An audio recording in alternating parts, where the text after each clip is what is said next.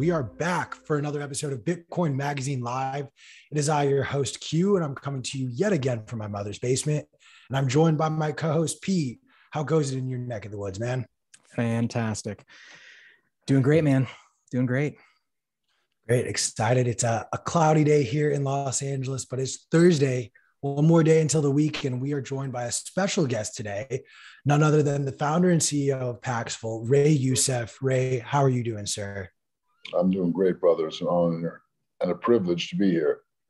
We're we're really excited. We've been uh, looking forward to this conversation for quite some time. Um, and as I had mentioned just before we started, I really came across you and the work you were doing at Bitcoin 21.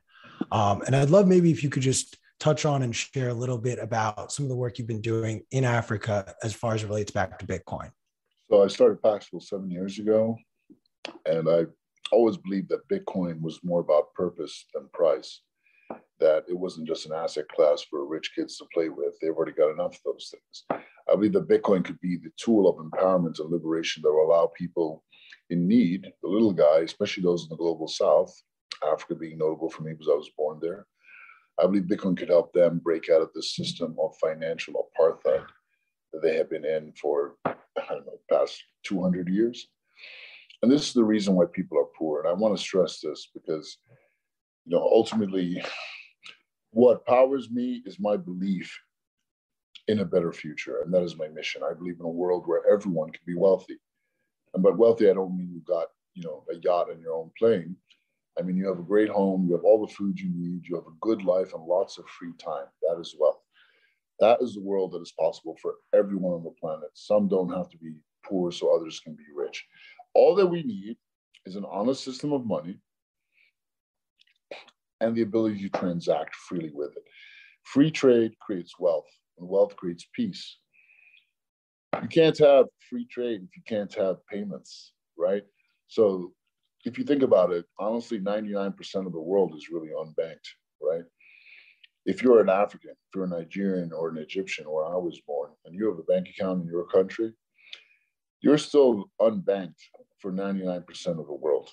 Because even though you can make a payment within your country, try sending money to the country next door in Africa, and you're gonna see how hard it is. Try sending money out of the country to make a payment or buy some goods for resale. You'll have to fill out a form and pray that the central bank authorizes it. They usually don't because they don't want the hard currency leaving their economies. These are the problems that face the world. This is the reason why some people are poor and some people are rich. It's not because the Africans and people in the global south are lazy or corrupt. It's because we can't imagine the limitations that they live with every single day. Going to Africa, meeting the people, talking to them, showed me all this was true. I've been learning all this from our own users for the past seven years. And they taught me a great deal. They've also taught me what Bitcoin's killer app really is as a means of exchange that allow people, unbanked people, people in the global south, people that are tired of being overbanked, allows them to jump across borders and do what they need to do with their money. It's truly the greatest innovation of our times. The only thing that could be better, or rather the thing that we need now, is a decentralized marketplace that's Paxful is not completely decentralized yet, unfortunately, but it is peer to peer. Peer to peer. That's what this game is all about. First words in the Bitcoin white paper peer to peer electronic cash. Peer to peer just means you're doing this stuff with another human being, not an organization. I knew that was the way forward. Peer to peer electronic marketplace is what the world needs. That's what Paxful is there's a lot more work to do, but I'll, I'll stop right there. Uh, I'm happy to tell you about how exactly that journey into Africa went, because I think people could learn a lot from that. No, I, I would love to, for for us to dive down that rabbit hole and, and hear maybe some of the things that you were hearing before people were onboarded and using, and sort of what they were looking for, and how this was sort of presented to them as that life raft, if you will. Yeah, so I'll tell you a story. Uh, this is my journey, right? So I'm the CEO and founder, but I do customer support every day, whether it's on you know our Zendesk or our my Twitter or the you know Instagram or WhatsApp. People find me, and I like that. So let's backtrack about six years ago. We first served the unbanked uh, in America. There's 40 million unbanked people in the United States. and they don't want to have a bank account, right? They're fine being unbanked. So we learned how to help them, how to get them their first Bitcoin. They couldn't do it because Coinbase doesn't work without a bank account, right? So we find it made it work for them. We found a way to make it happen with gift cards, and it worked. That's what was our first traction point. But the entire time I was talking to all of these Africans, Er, Nigerians, Kenyans, Malawians, uh, South Africans, everyone I could find, really trying to understand what was going on in Africa because it was my dream. I believe that Bitcoin could really help Africa. And I started talking about this seven years ago, and everyone was just ridiculing the idea. You know, Africans make two dollars a day. How are they going to buy Bitcoin? They can't figure it out, etc. Fast forward now, Africa's leading adoption. But how did that happen? So the first thing I did was actually went there. I met the people. I went to Nigeria. Was from all my conversations with Africans online. Nigerians had the most, you know, gusto and uh, business acumen. I don't like to use the word aggression in a bad way, but I mean it with respect. They're willing to actually get out there and solve problems and try new things, even if it means losing. So I really respected the Nigerians for that. And I went to Lagos and I started talking to the people and I saw all the problems that they had. They communicated to me firsthand. I met the incredible and immense talent of that country. I mean, it seems like everyone in Lagos has a fintech startup and the country is just overblown with natural resources, meaning what's in the people's heads, right? They're young people, especially. So the first challenge, brother, was to get Bitcoin into Nigeria. And I believe if it got into Nigeria, from there would flood into the rest of Africa. And indeed it has. It's exactly what happened. But the challenge was, how do you get Bitcoin to Africa? To a place like Nigeria where it's so hard to get money out of the country because of capital controls. Cacao beans, their top export. $10 million for a minimum order. I didn't have $10 million. I was actually homeless at the time.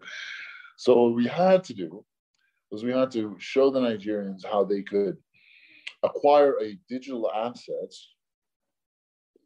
and show them how they could uh, tr- trade it with a counterparty for Bitcoin.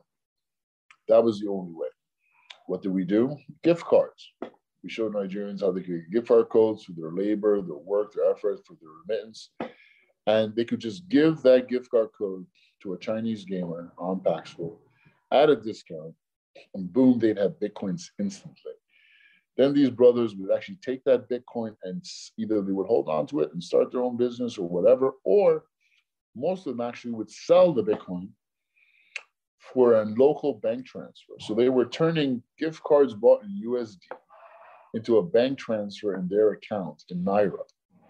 And they used two peer to peer transactions to do that. They essentially converted a gift card into a, a USD gift card into a Naira bank transfer using Bitcoin as the kind of clearing layer.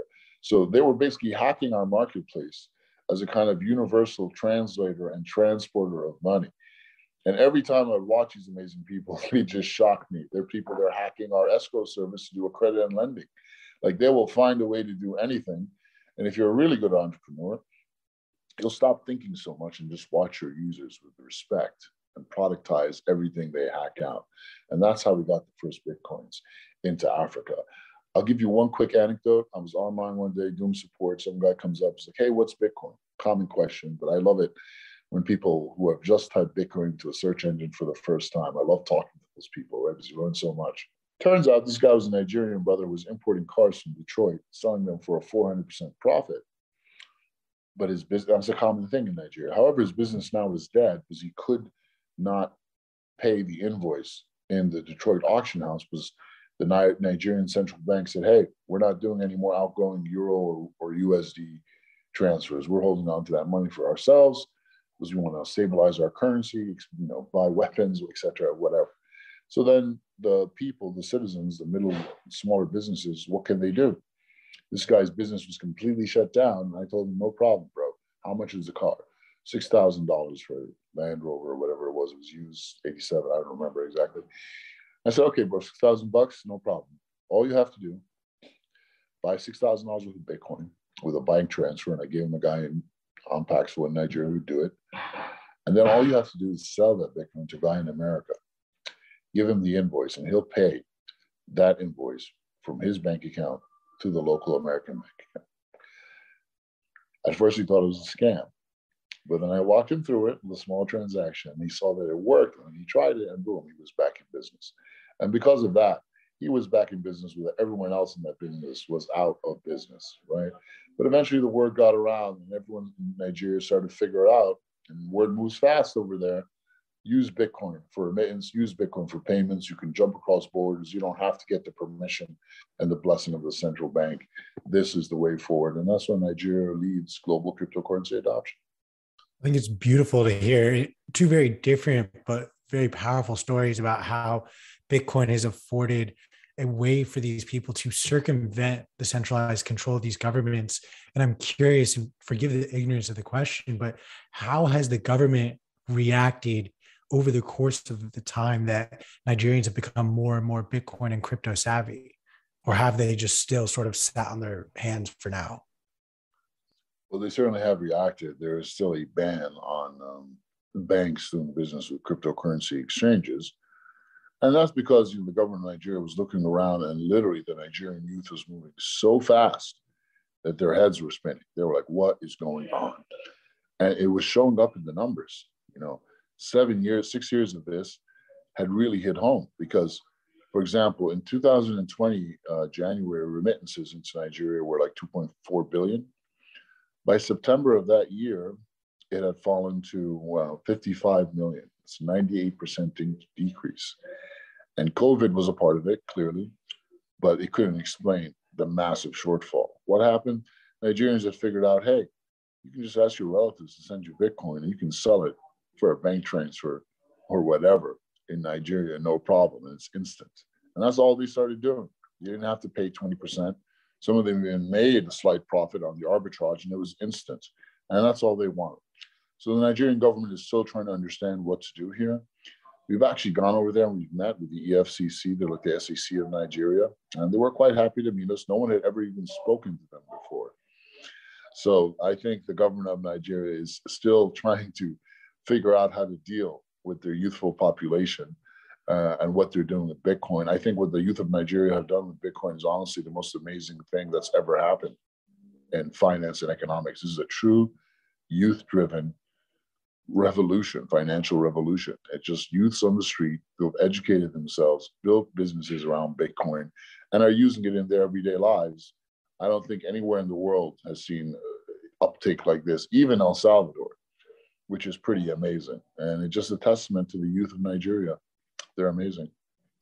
I think it's so interesting what you said about interacting with your users and really figuring out how to adapt your your existing product or how to how to how to meet the needs that your users actually have.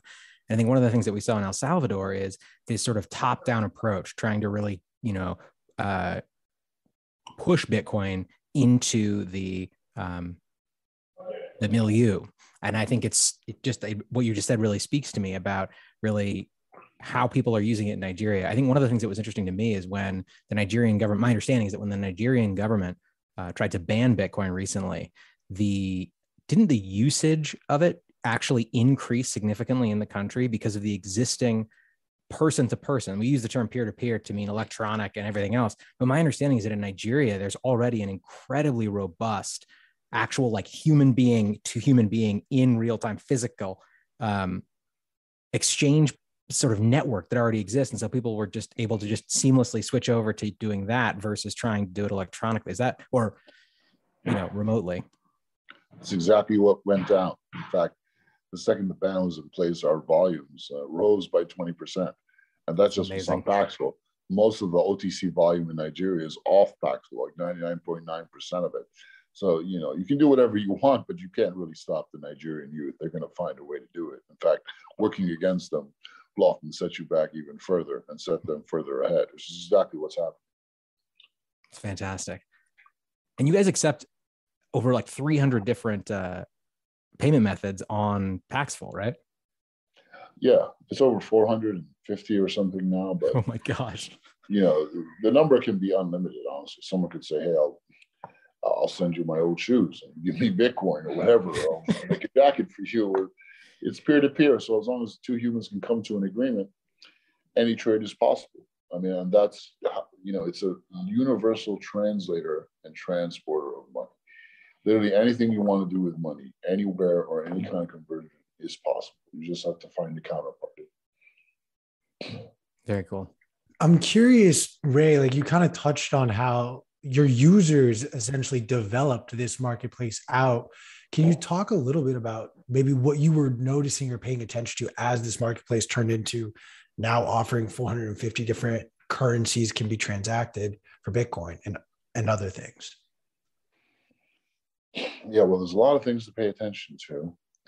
Uh, number one is reputation, right? The reputation system that we have is quite valuable. It actually counts as a kind of currency on the marketplace.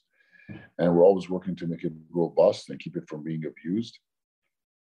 And this is something that I really think about when I think about completely decentralizing Paxful, how we're going to take this reputation system and turn it into a proper web of trust based credit score, really. That would change the game and allow tremendous amounts of capital to come into Africa, right? And they would get tremendous. And the people who were making those loans, whether they're from America, England, whatever, they would get a hell of a lot more than three percent APY, right? Because in Africa, for example, if you want to borrow a um, two hundred dollars to buy a sewing machine, you're going to take pay thirty percent a month to these loan sharks. But because it's the only game in town, people will be happy to even get that. Right? So there's bridges that we can build between them. And the more you talk to our users, the more you talk to the customer, the more you see all of these products that need to be built. And these are not products based on technical ideas. These are products based on real problems that people have. The technology should accommodate that. So we're starting from the right place, from the ground up. So again, I would encourage everyone in crypto, all you smart brothers and sisters out there who have a great idea and are loving technology, I suggest you forget your idea, you humble yourself a bit, and you start talking to people in the global south, in the emerging world, and find out what their financial problems really are on a day to day, weekly basis. You will literally have infinite ideas for products. So I'm the type of guy that uh, I don't mind if people steal my ideas. Actually, I want everyone steal my ideas. I'll happily publish the specifications online with UX mockups and everything. Please, someone build these things. These things have to be built, and the success would be tremendous. The impact would be absolutely earth shattering. So, as a CEO, the most important thing you can do is to stay connected to the streets, really. Because you're at the top of the food chain in your company, okay, good for you. How many actual real users have you talked to every single week? That's one of my main metrics for success. Because if you stay connected to the streets, you will get traction and you will keep the loyalty and love and traction of your business. And that's what everyone in this business needs to understand staying connected to the streets is, is not something that you can ignore in this business. I love that. I love the call to action. And I, I also think that there's a very important thing that you touched on earlier, you're touching on a little bit here, and it's the openness to collaborate, not hoarding our ideas and thinking that this is my idea and, and you can't make it better. Um, you touched a little bit on something we talked a lot about on this show the idea that Bitcoin, the network itself is decentralized. However, different exchanges and different on and off ramps are centralized points of control and points of failure or potential points of failure. You touch on the idea of creating a decentralized marketplace. If yeah. you don't mind divulging a little bit more, like what in your in your vision, what does that look like? Well, there's a lot of people trying to solve this problem right now. You know, there's Bisq that's been around for a while, but the volumes are very low. There's TBDEX, which is a project by uh, Block, formerly known as Square. And they're trying to do this, basically create decentralized Paxful, but built from the bottom up. I'm actually helping them with this, uh, which is great. I want them to succeed. And there's a few other people that are trying to do the same thing, but because honestly, there's so so many idiosyncrasies and, and so many little things, and they're all connected in doing this. No one can really do this successfully unless they've already built a marketplace from the ground up. If we were to break down how a decentralized Paxful would be, this Paxful has three basic components, right? It's a wallet, a listing service like Craigslist, where people list up their liquidity, like give me your $100 Amazon gift card, I'll give you 70 bucks in Bitcoin, or vice versa. And an escrow service, right? With dispute arbitration, a chat, file uploads, stuff like that Those three pieces have to be decentralized, right? The wallet's easy, right? There's a lot of technology for that. Uh, decentralizing the order book, it's basically a decentralized Craigslist. There's technology to do that as well.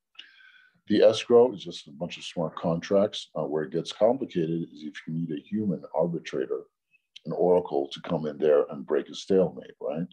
Which is why, in addition to an OTC marketplace, you would also need a kind of uh, dispute moderator marketplace, an oracle marketplace, since all these guys are oracles, right? Even every KYC provider can be considered an oracle. So let's say we slapped all these bits and pieces together and it was decentralized, say it was a side chain of Bitcoin. That's currently what we're looking at. And we got all this up and running, right? What would be the next step here?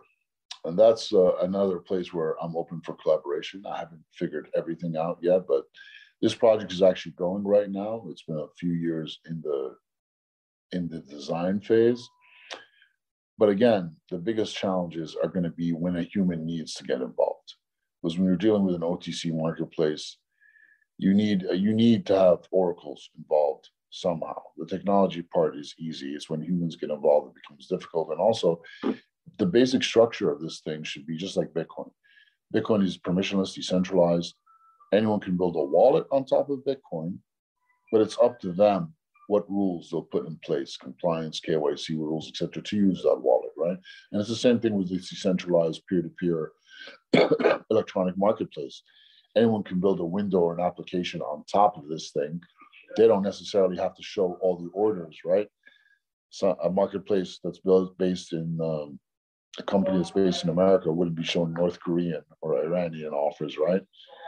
But those offers still exist, and should those two users, you know, seek each other out and find themselves, they can do whatever transaction they're with, just like on Bitcoin right now. And that is the basic idea and premise of this.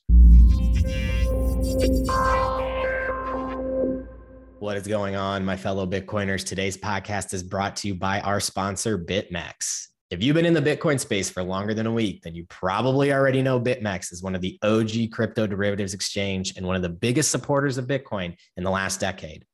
What you might not know is that BitMEX is launching a brand new spot exchange on the 17th of May to easily buy and sell Bitcoin and crypto.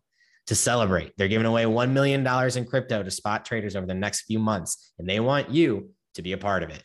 The Bitcoin Magazine crew had the privilege of meeting their team a few months back, and they think that this is the start of something special for BitMEX and their users.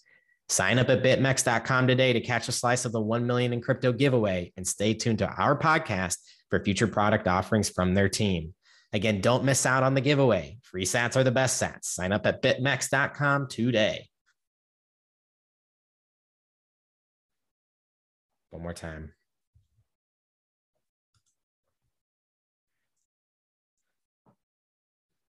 What is up, my Bitcoin plebs? Today's podcast is brought to you by our sponsor, BitMEX. If you've been in the Bitcoin space for longer than a week, then you probably already know BitMEX as the OG crypto derivatives exchange and one of the biggest supporters of the Bitcoin space in the last decade. But what you might not know is that BitMEX is launching a brand new spot exchange on the 17th of May to easily buy and sell Bitcoin and crypto to celebrate. They're giving away $1 million in crypto to spot traders over the next few months, and they want you to be a part of it.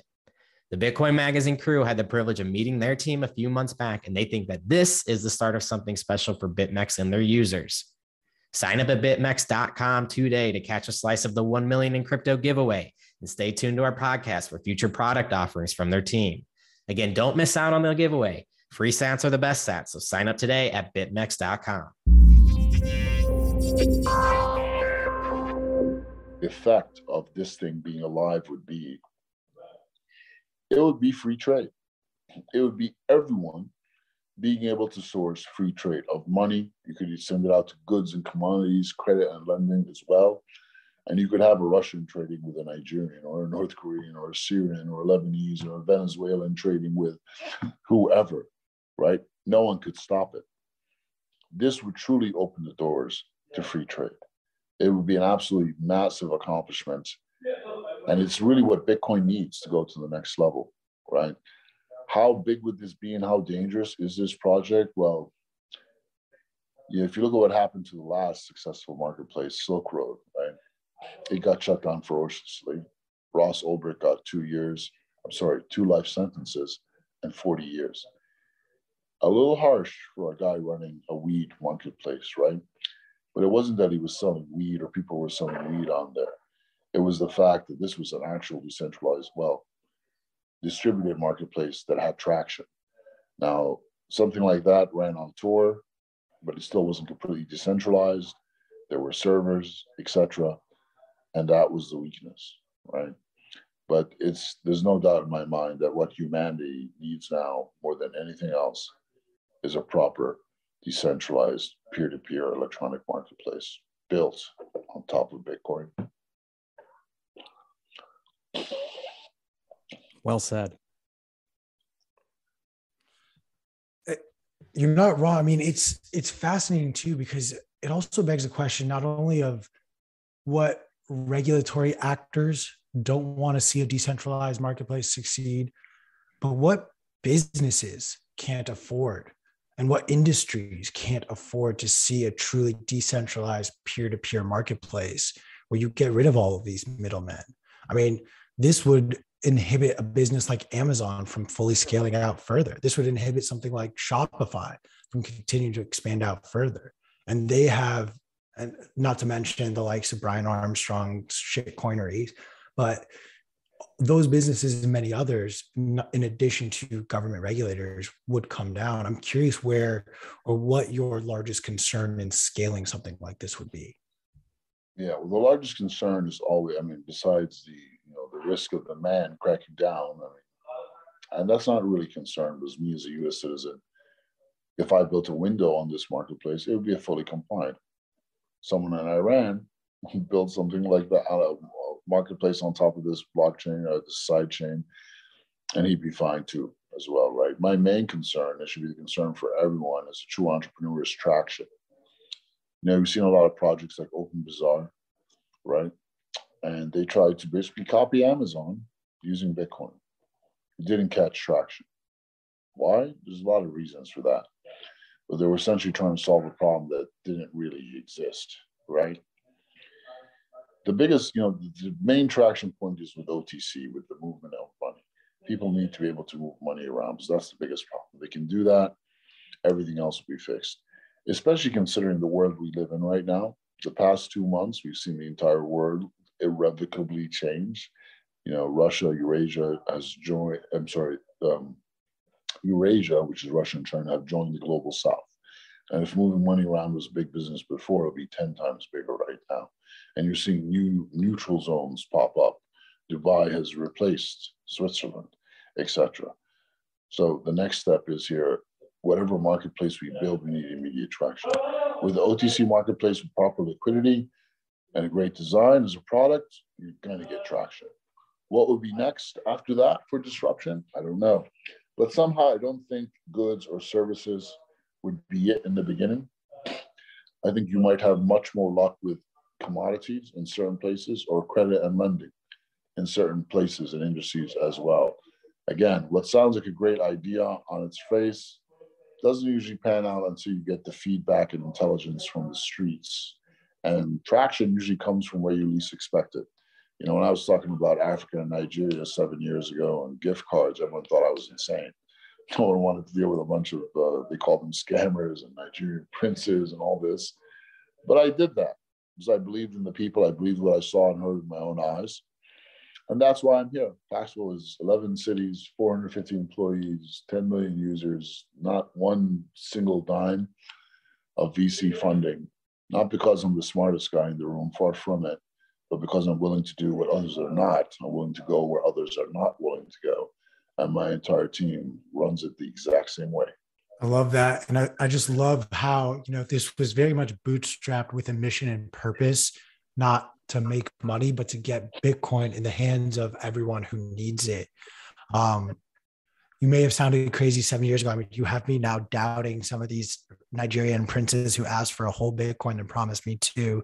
Maybe I might have to send someone a Bitcoin. fully joking. Do not send someone else to hold Bitcoin like that. Ray, I'm curious. We're seeing the world shift and power slowly shift, I think, from the West to countries and regions of the world that maybe haven't had or been put in the limelight for some time.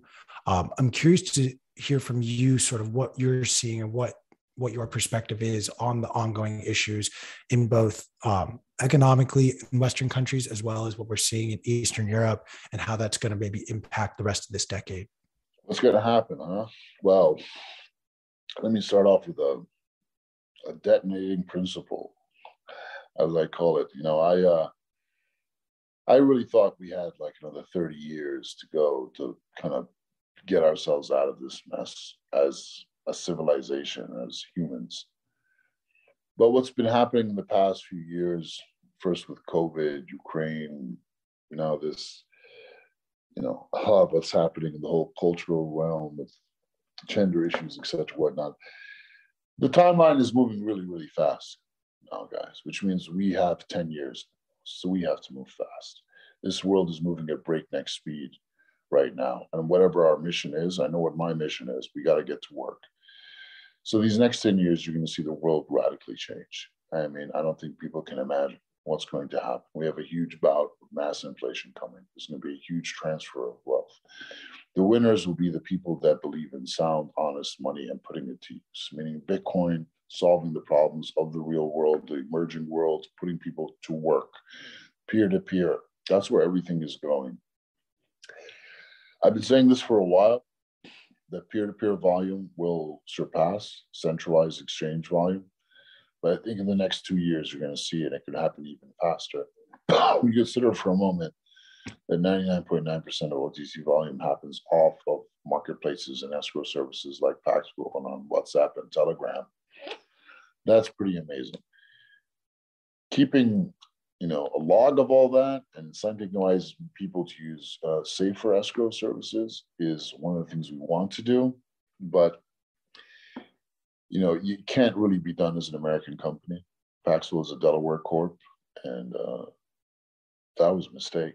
You can't, American company cannot serve 100%. Uh, I say that very humbly, looking back on the decisions that I've made.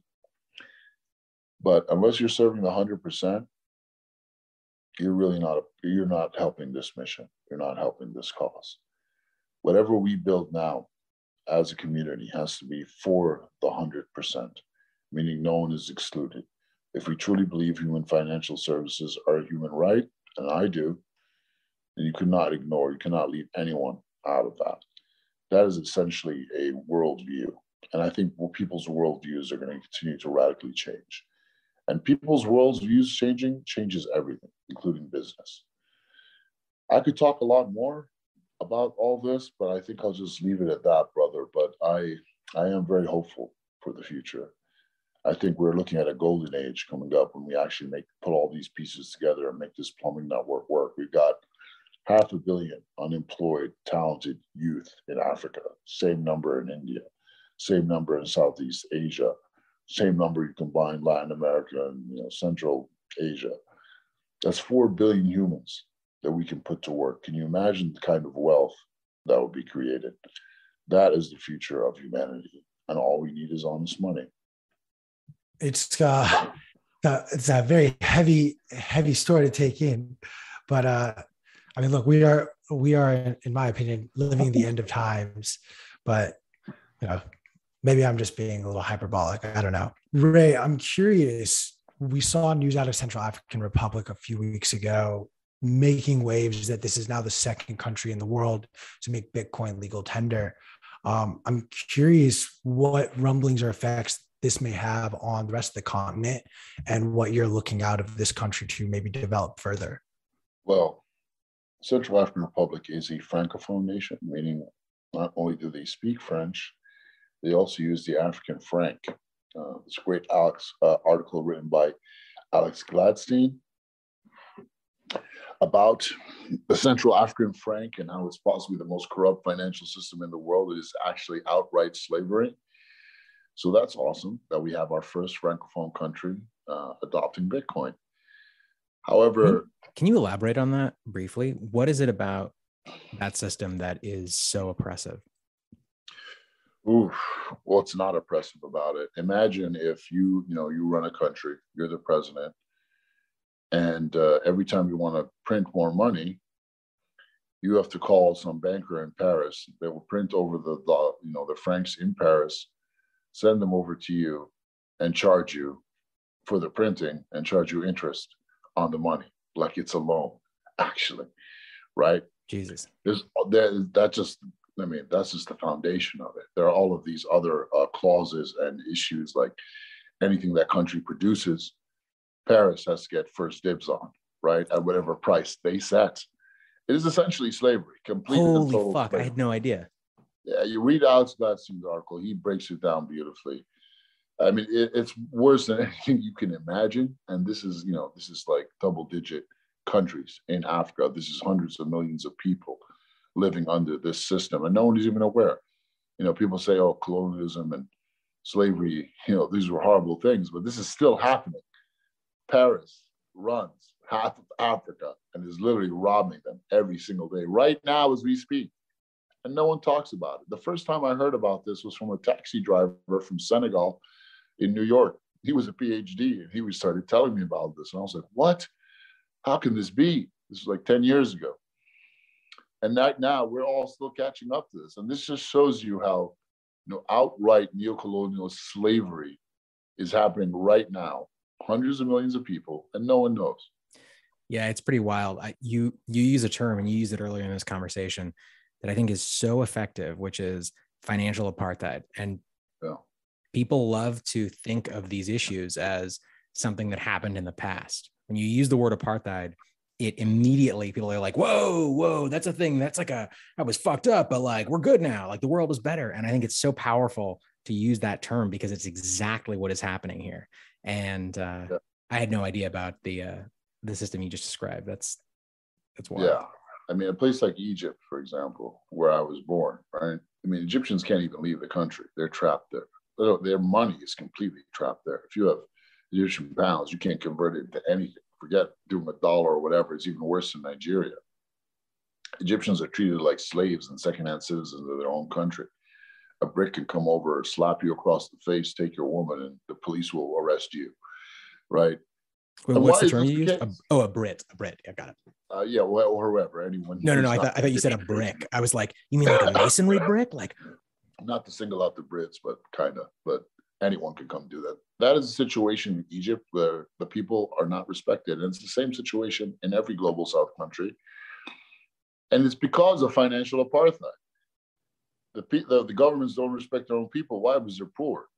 And the like you know the people who run the government can be made poor as well, right? And they won't be able to buy their penthouse in, in Miami or their flat in London, right, with these dollars that they have because you know their money will be useless it's really a gun that's being held to the head of every leader of every global south country in the world. If you don't listen to us, we're going to punish you. We control price discovery on the Forex. We can destroy your currency in the blink of an eye. Do you not even think about printing your own money and putting your people to work? You have to borrow our money at interest the greatest creative opportunity of any government is to create its own money and put its people to work. How do you think the New Deal happened in America? There can't be any New Deals happening in Africa. Any of those leaders will wind up under the bus, under the prison. They'll be blown up, and castrated, and sodomized live on camera, and Hillary will laugh about it, just like it happened with Muammar Gaddafi. He wanted, he had 144 tons of gold and wanted to start a pan African currency with it.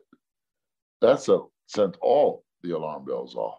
The only reason that we're all still here is because, you know, you can't stop an army of mosquitoes, right? That's what peer to peer is. And that's what we need to keep building off of. We have no choice, really, at this point in history. This is the way it must go. It's so interesting to me. And, you know, with, with, Bitcoin 2022, it was it was important to me to try to pull in as many people who had come to Bitcoin from a very different place. And so, you know, we had Yeonmi Park, we had, you know, Fode, we had Farida, um, people that uh, had really come to understand Bitcoin not as a as an investment that is potentially going to you know number go up but as you said earlier as this essential freedom technology and it's so interesting to me that a lot of the places as you, as you you use the term the global south they are the people who understand whether it's you know south america places in africa they truly understand the value or the, the opportunity that bitcoin represents in a way that westerners i say you know you people in the united states people in europe can't get immediately. You know as you're saying in nigeria you you just you you explain the basic concepts or the, some of the basic concepts of bitcoin and immediately people just understand it. Like oh unconfiscatable money, peer to peer. You remove the middleman, and that is so compelling. And I find that disconnect or that um, that I guess it, that opportunity really, really fascinating. It's something that I, I, just feel like people, certainly in the United States, don't get enough exposure to, and they don't understand. The only way you can understand is if you actually go to these places and you meet the people. Because let's be honest, the only like uh, image we get of Africa is three things: poverty, disease, and corruption. Right? That's all we get fed you don't see the incredible entrepreneurship, the ambition, how well educated people there are, and how really honest and, and just kind people are over there, especially Nigerians. They get the worst rap, but our team in Nigeria is amazing. I would trust them with my life. You know, we're really in the job here at the end of the day of rebuilding broken civilizations. But we're looking at across the world in the global south, the civilizations that have been absolutely broken to their knees. Look at Zimbabwe. Look at Venezuela. That's what happens when an inflation attack happens. You know, these people, their money didn't get destroyed because these people are dumb and they can't run a country. It was destroyed by design. And every single day, these red blips go off on the world map. Deflationary crisis here, inflationary crisis there, sanctions here, the economic controls there. And in every single case, there is an agenda that we do not see and people on the ground, on the street, they're the ones that suffer. And in almost every single case, us, people in Bitcoin world, have a solution to help these people. It's good to feel like a superhero, and it's good to see the good that your work can do. But the only way that can happen is if we actually put those boots on the ground and uh, really take these people seriously and start investing in education. Education is huge. Everyone likes to throw around the world, but how many people actually do things, right? We built 10 schools in Africa and across the world right now, and two educational centers. Anyone of any age can go in, get educated about Bitcoin, how to use it, why it's relevant, why it's needed, what money actually is. And that's what it's going to take because, you know, we started this journey, what, like 13 years ago with Bitcoin? It's going to be at least 20 years before we get to the point where we've actually made things really stick. That means another seven years at least. And that is the minimum time horizon we should be looking at. I'm curious, maybe if you want to expand, because you know, education is a word that gets thrown out so much.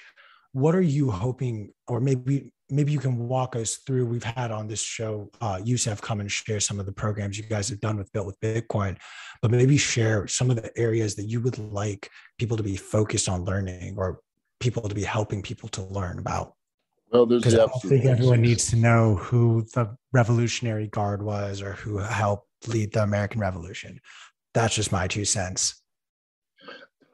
Absolutely, brother. So, the first thing that people need to understand is what is money? What is it?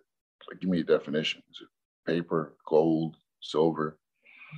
Money is work. It's just human work, and currency is that work, money encapsulated in some container that will transcend time and space. That's all it is. But it comes from humans. Work, humans doing work. That's why Bitcoin is so awesome, because Bitcoin is backed up by proof of work. All those CPU cycles, all that electricity, humans have to actually put in work to create it. That's what makes it honest. Because the alternative is some central banker who you've never heard of, you never really know these people's names, they will just type $18 trillion into a keyboard, hit enter, and the money is created. And they can take it for themselves. They can give it away to their friends. And it acts as a double and even triple tax on you, on us, on everyone. That is currently how money is created. It is not backed up by work. It is backed up by debt. meaning they don't have to work for the money, but we do. It's a double standard that is essentially slavery. They are the masters and we are the slaves. And that is why the world is so broken. You know, essentially, this is an orange pill session for everyone that walks through that door. Why are we here? Why are we so passionate about this thing? What problem is it really solving? How is it going to affect your life? How can you use it right now? And these are the honest human conversations that we have with people. And you can show people numbers, you can show people revisionist history books, you can put a lot of stuff in front of people. But until you have a human connection with people, until there's that empathic connection, none of it will really stick we're in the last mile of this journey right now, of this race, right? So we have everything we do has to be, you know, we have to be playing hard to win, right? And you never know which human soul you touch will have a massive effect on the world. Just like me in the very beginning, I was giving away all of my bitcoins to all these Nigerians and Africans and teaching them how to trade. I lost like a thousand bitcoins and most of the people I never heard of before, but the ones that did make it stick, I could even count them on two finger, two hands. They basically like orange pill the entire nation, right? And that's you know that's how we have to be. You know, education is really about us doing our very best, and you know, God will look down and say, "Look at these poor fools working so hard to try to turn all these souls into the right path. Let me give them a little help, right?" And that's what's going to continue to happen, guys. We got El Salvador we have the Central African Republic right now. How are we going to support these two geopolitical experiments? Right? They do need a lot of support. Chivo, while it didn't work out very well, if that same fiasco happens in Central African Republic, it's not going to work.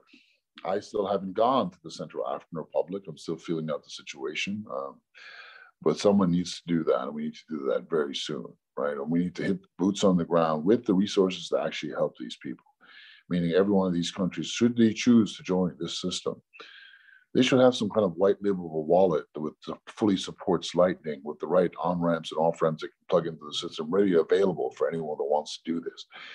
We still don't have these bits and pieces ready yet, right? There are too many silos going on.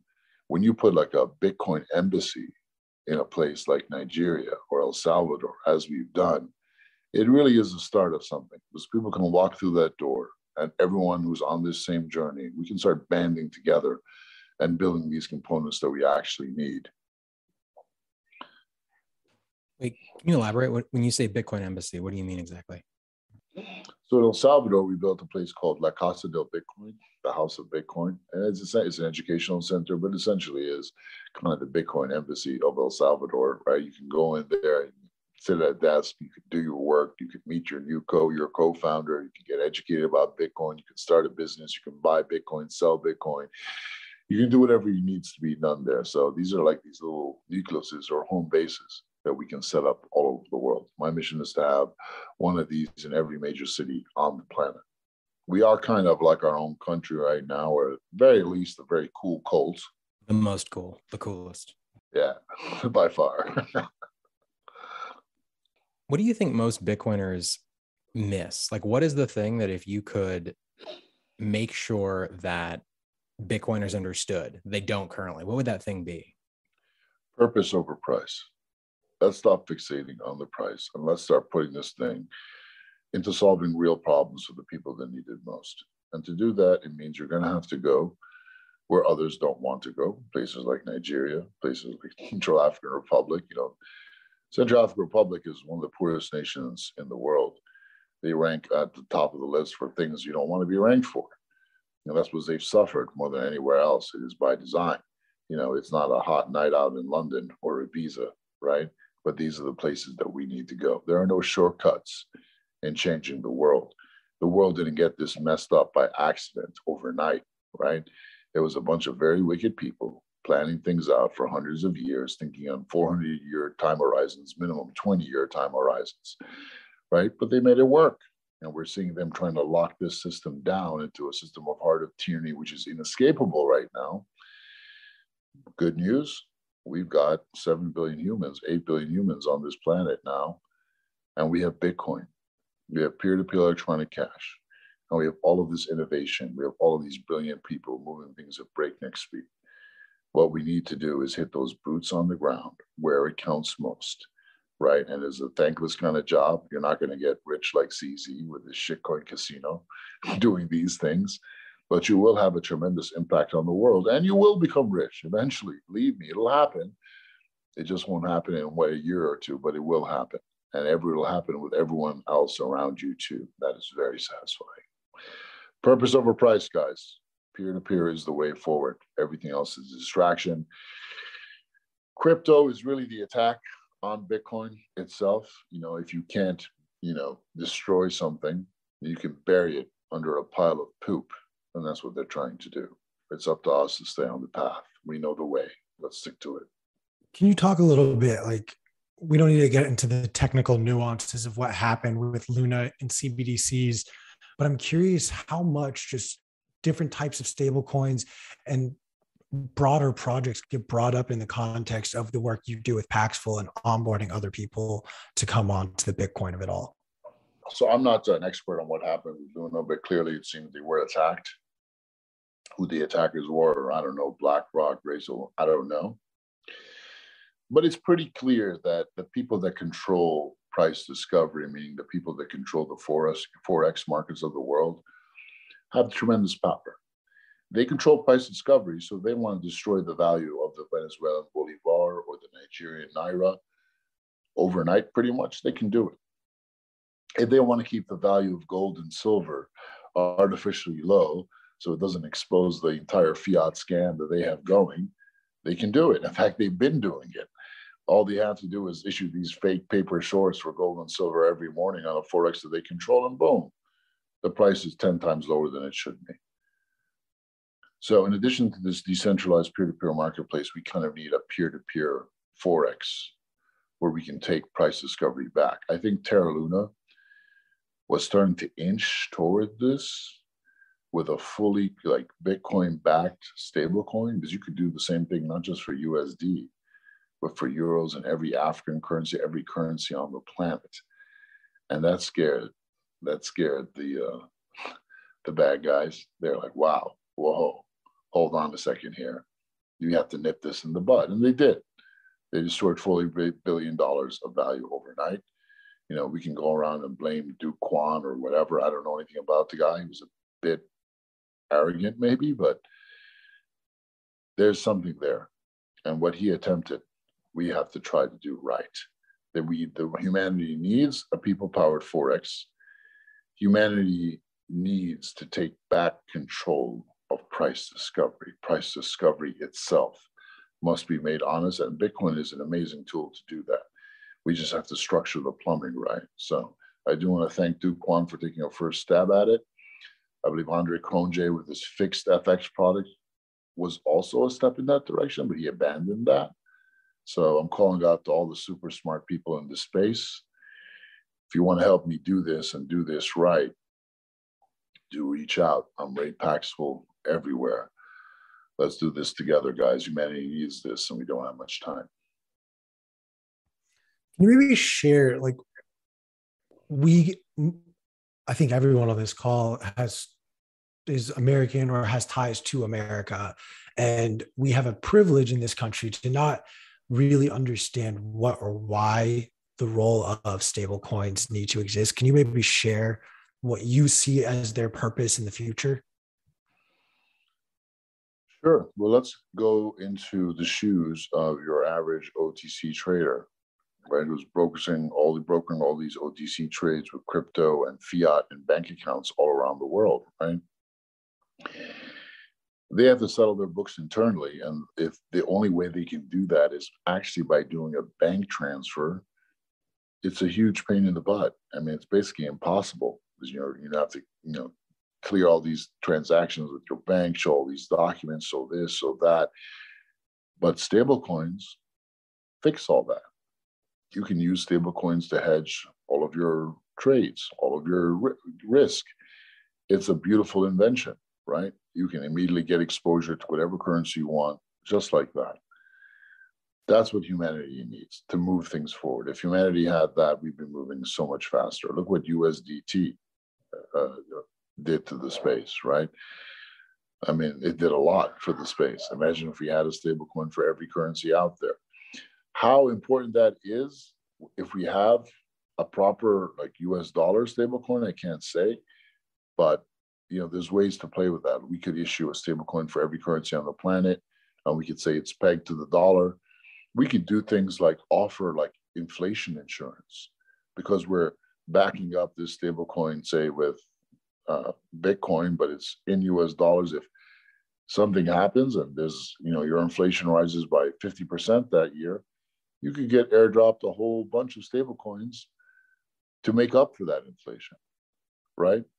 There's, I mean, we have so many levers at our disposal with DeFi and all these game mechanics that there's so much that we could do to protect people, to give back, to leave all the money on the table for the people. That would truly show them a better way. Like we have a lot of very intelligent, creative people in the space. Unfortunately, most of them are involved in scams, like uh, Richard Heart. You know, he's HEX. This is a Ponzi outright, right? But the tactics he's used to get it into circulation are quite brilliant. Why can't we use the same tactics with Bitcoin, right? And that's how we have to think. This is, you know, people think it's all about the truth, right? The truth is very important, clearly.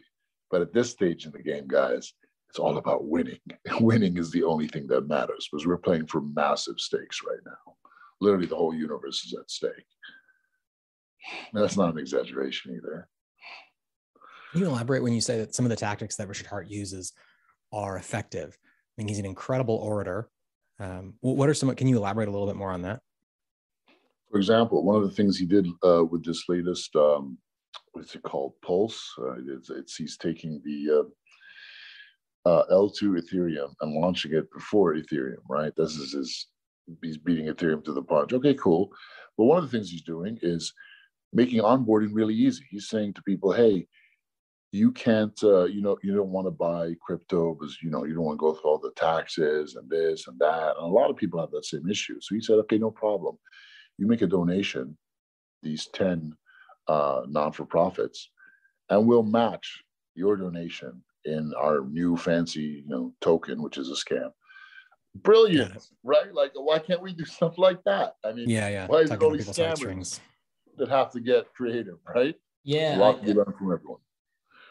Yeah, I, I think that's um, it's funny. I agree with P. He's, a, he's an incredible orator, but yeah, he is running a, a large scam for sure. I guess what are your thoughts on? I know this was kind of announced at Bitcoin 2022 about uh, Taro or T A R O. I forget the acronym for it, but I know it was uh, implemented or it's able to be used with Taproot's upgrade. I think Lightning Labs is leading it. It's basically they're trying to do exactly what you're saying. They're trying to offer stable coins on top of Bitcoin.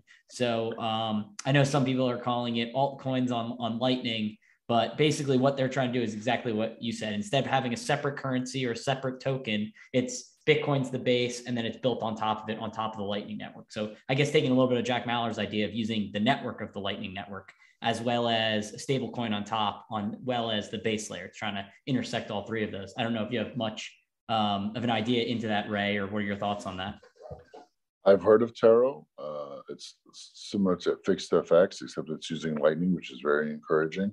I have not done my due diligence there yet. So thank you for bringing it back up, man. I'm going to dive into that probably after this. Actually, it's been on my list for a while. Yeah, P. I don't know if you have anything else to add from that. I know it was obviously, you know, we had a couple months ago at uh, Bitcoin 2022. Like I said, I, I, believe Lightning Labs is leading the initiative. Correct me if I'm wrong there. Yes, it is Lightning Labs and uh, and Laolu. Um, I won't be able to do it justice in this conversation. I would want to like have like the the, the specific points and the the key um, the key aspects of it really clear in my mind before trying to speak to it. But um, yeah, it is a super exciting uh, technology. It is built on top, or rather, it allows one to use and leverage the technology of the Lightning Network in order to um, facilitate the types of uh, transactions you're talking about. But unfortunately, I, I can't speak to the specifics yet. I need to do my research as well more of my research. Yeah, I think, I think with, with you know with people like Richard Heart, I think it just goes back to what you were saying earlier, Ray, that uh, I think people like that are doing this for all the wrong reasons, and they hide behind this um, this supposed altruism, you know, by saying like, oh yeah, we're gonna match your your uh, whatever you contribute. But really, of course, Richard Heart is in it for one reason and one reason only, and that's to take as much Bitcoin from as many people as possible and put it directly into his own pocket at any cost. And I think there's a lot of systems like that. And so being able to distinguish between the systems that are that make it economically infeasible or impossible for people to use those motivations or to be to be driven by those motivations um, is really important. And I think you know one of the reasons that Bitcoin, as I've said many times, is so exciting to me is that the the incentives start to align. What is what is best for the individual is is incentivized by the network to be best for um, everyone. And so I, I, think when people are building on on on Bitcoin, building on Lightning, the the chance that they are that they that, that serving their own interests serves everyone else is so much higher than any of these other systems where one can change the total supply, can arbitrarily change the protocol and things like that. So absolutely. What do you think is the the biggest threat to Bitcoin at this time? Well, I mean, crypto is the attack on Bitcoin. All this noise and all this infighting certainly doesn't help. Know, we did a campus tour in uh, Africa in 2019, and uh, you know, every time I talk about Bitcoin or crypto, I would look out to these students' faces and I'd see their faces get all kind of like what is what's going on here? It turns out, look, if you talk to any African, they have either been scammed or have a friend or family member that's been scammed using Bitcoin or crypto or something, right? And all this noise, all this damage, and we laugh at it on crypto Twitter, but it has done massive, irreparable damage in the rest of the world where it really counts, right? Like all these African families have lost their life savings. You mentioned Bitcoin or crypto, they start thinking scams. And again, education will offset that. So ultimately, I don't think we're, you know, we, we're moving very fast now. We moved tremendous amount of uh, speed as our, you know, agility stat has risen by plus 10 in the past two years, but we're still not moving fast enough. That's the truth. There's not enough happening on the ground right now. We're not doing enough to get more Bitcoin into the hands of the people that need it most and to lead them to the right places, right? Because most people's first interaction with cryptocurrencies, a place like Binance, and they'll buy some Doge or Shibu, right? And that's what they think of as crypto.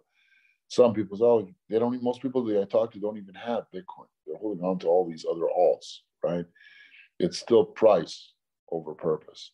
That's still the dominant narrative, and that's our biggest risk. That this narrative continues to proliferate, continues to rob the scene of the best and brightest minds, continues to poison the well of all of these, you know, good normal folks on the ground that think this thing is just a big, you know, penny stock get rich quick scheme. This is the danger, and it hasn't it hasn't changed much, but the the momentum is starting to swing in our favor, which is very very cool. Ray, I'm curious what you think is the biggest hurdle to achieving hyper Bitcoinization in Africa. Ooh, wait, I have a I have a question before that. How okay, would you fine. define how would you define hyper Bitcoinization? What does that term mean to you, Ray? All it means to me is everyday usage. For example, um, every you know business out there says, "Oh, we've got this many users, and how many active users? Oh, it's this much." Okay, we have 10 million users. We don't use active users; we use engaged users as a stat.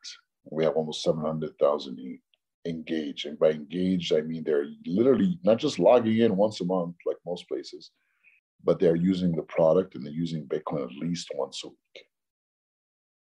That is an engaged user. That's how I would advise, you know, define hyper Bitcoinization. And it doesn't have to be 30% of the population using it, right? That's not necessary. Like you look at places like Nigeria has gotten so far with less than 1% of the population using Bitcoin or having it. I've heard some places quote, oh, 30% of the Nigerian population is using Bitcoin. Absolutely not. It's less than 1%. It's just the quality of those 1% is so immense. They are really driving this forward with tremendous business acumen, building businesses on top of it, educating, evangelizing. It's amazing. So it's not about the numbers, it's about the quality of the approach. That's how you get real traction. I think we need to focus on the youth. They can move things tremendously fast. If every university student in Africa had Bitcoin, I would define that as hyper Bitcoinization. Because from that, believe me, it will get everywhere else. Okay, Q, sorry for jumping in there.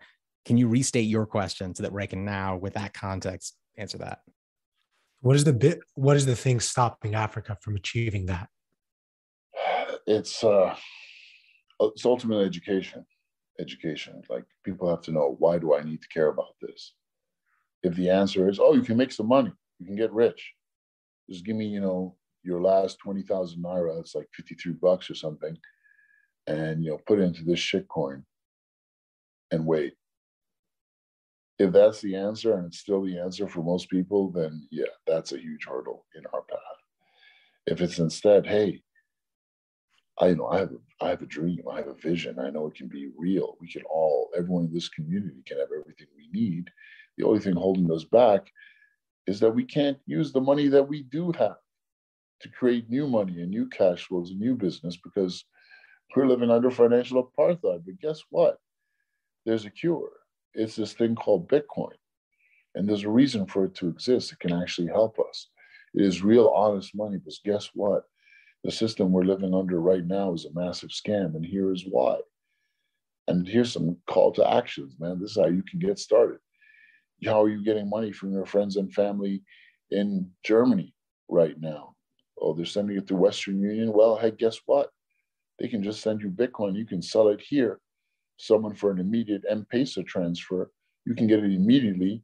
You can even make a profit off of it because of the arbitrage. You know, Bitcoin is more scarce in Africa.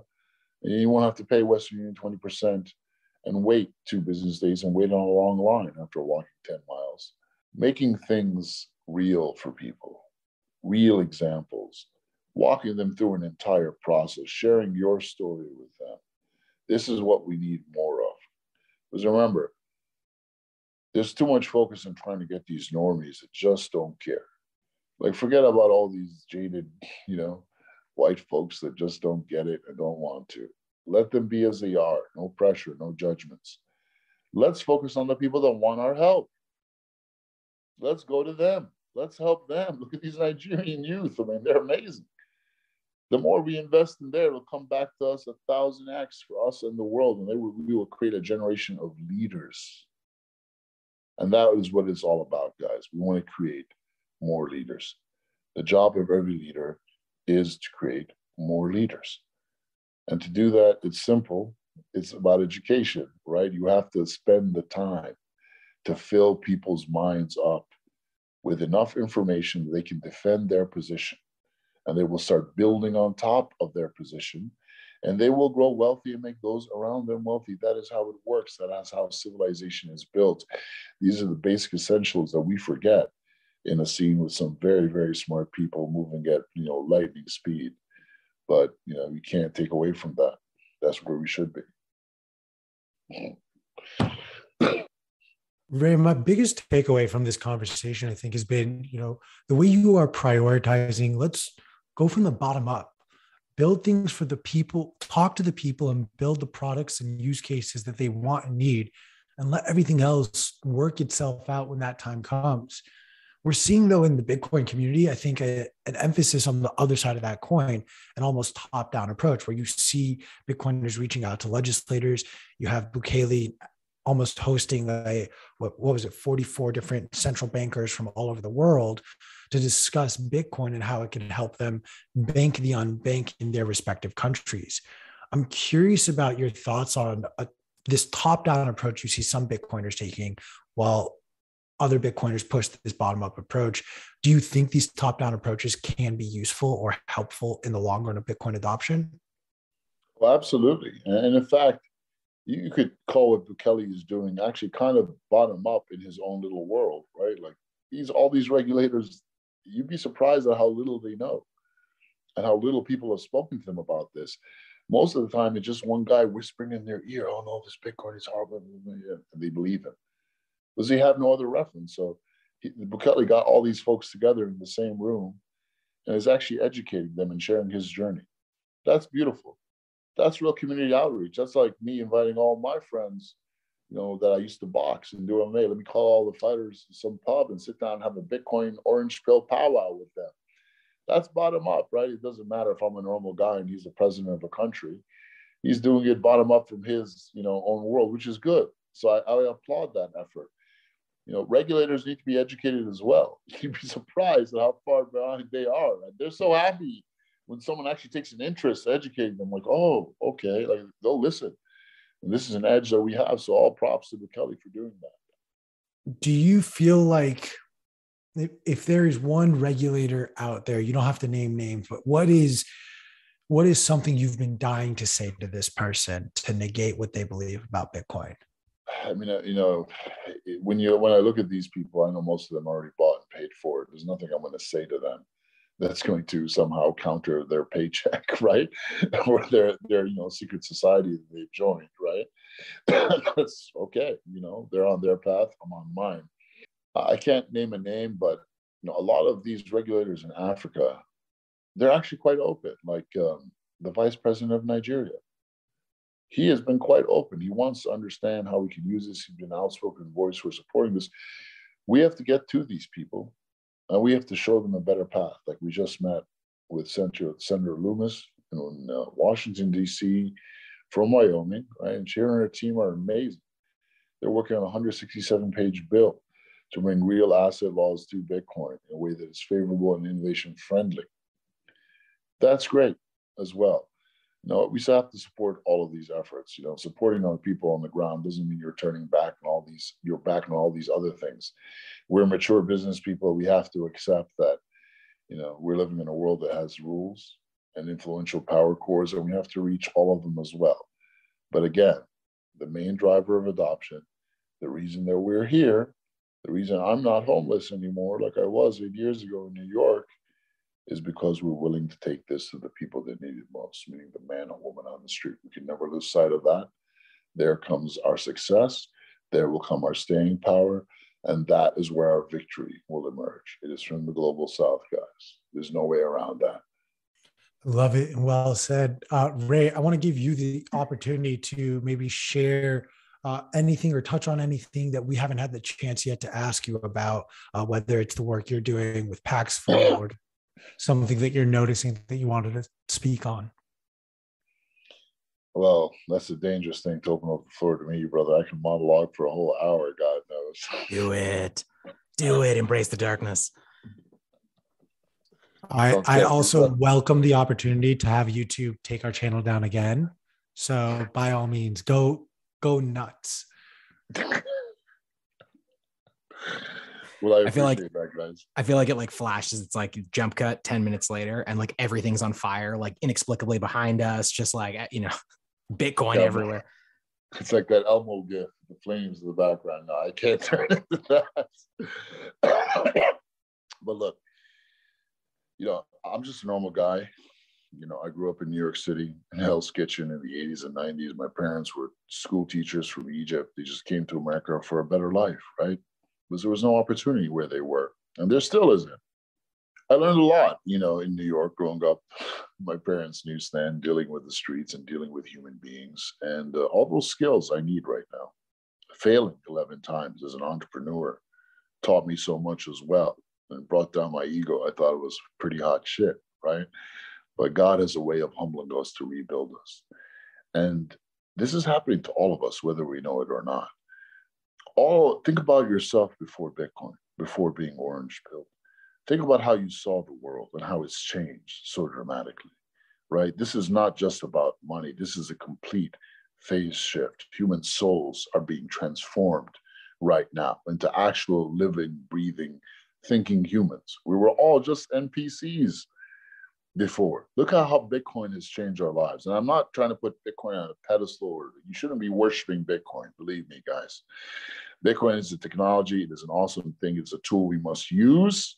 But ultimately, our mission is to help our fellow brothers and sisters wherever they are. This is ultimately about human empathy, where human beings are tired of just stamping on each other's faces. We don't need to live like this anymore. We were given this beautiful world as a test to see which, of us is best in intention and in deed. beautiful. There is no place in the world where your time, your effort, your intention can be more powerful than this space right here. These Bitcoin people, these crazy folks, are truly changing the world, and we have already made massive change. But what we have done will be absolutely nothing compared to what we do in the next 10 years, guys. So if you're young, if you're ambitious, if you're tired of seeing all of this brokenness out there, if you're tired of seeing human beings at a low level of, of, of civilization, and if you believe that human beings are meant for more, if you believe that human beings are good, a great creation, then let that out. And the way you let that out is by joining this community and helping us build. Educating yourself is the first step. Immerse yourself. You don't need to take a course. You can jump in yourself and you can go to a Bitcoin meetup and make some new friends. It will change your life, guys. It will change my life and it will change the life of many other people around you. And it will make you wealthy as well. Wealth is good. And that doesn't mean owning a, you know, a yacht and a Ferrari. It just means having free time in your life to add value to other places and people around you. That's beautiful. All human beings deserve that. And I believe in that world. It wasn't always the case. I was a disdainful atheist at one point that didn't even understand why we were here. But I have since been reprogrammed. I'm no longer an NPC. I'm actively playing the game and playing my role. And I'm going to be moving around the world these next few weeks doing that. That's my life. I've actually become the hero in my own role playing game, and it feels great. Such a validation of a youth spent playing role playing games. But here we are, guys, in the most epic game of all. God is the most enlightened of game designers, and He created this world to test us. He wants to see that we can take it back and that the human experiment will be a success. And it absolutely will be. No matter what, I refuse to see humanity fail. We can win this one, guys. We've got 10 years to make this stick. So let's do the hard work and let's enjoy the journey. And just remember, we have all the tools we need just by being born human on this planet. Nothing else is needed. We only need to take away the noise. Thank you, Father Ray, for that beautiful sermon.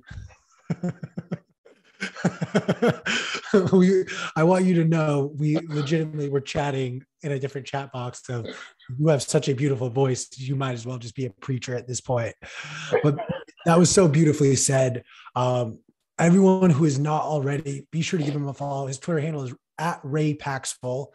Uh, be sure to follow him. Be sure to uh, follow the Paxful team as they continue their journey, as well as the Built with Bitcoin team, which uh, Ray was instrumental in helping to get off the ground and helping put that team, uh, just introduce them to Bitcoin and, and send them off on their way. Ray, sincerely thank you for not only joining us today, but the work that you do to help push Bitcoin forward all across the world. Uh, it does not go unnoticed, and we are all very grateful for it. So thank you for that, my friend. Thank you, brothers. You do amazing work yourself too, brothers. It will not be forgotten. I appreciate you. It's fantastic having you, man. Uh, and as always, promo code FOMO to get 10% off of everything in the Bitcoin Magazine store.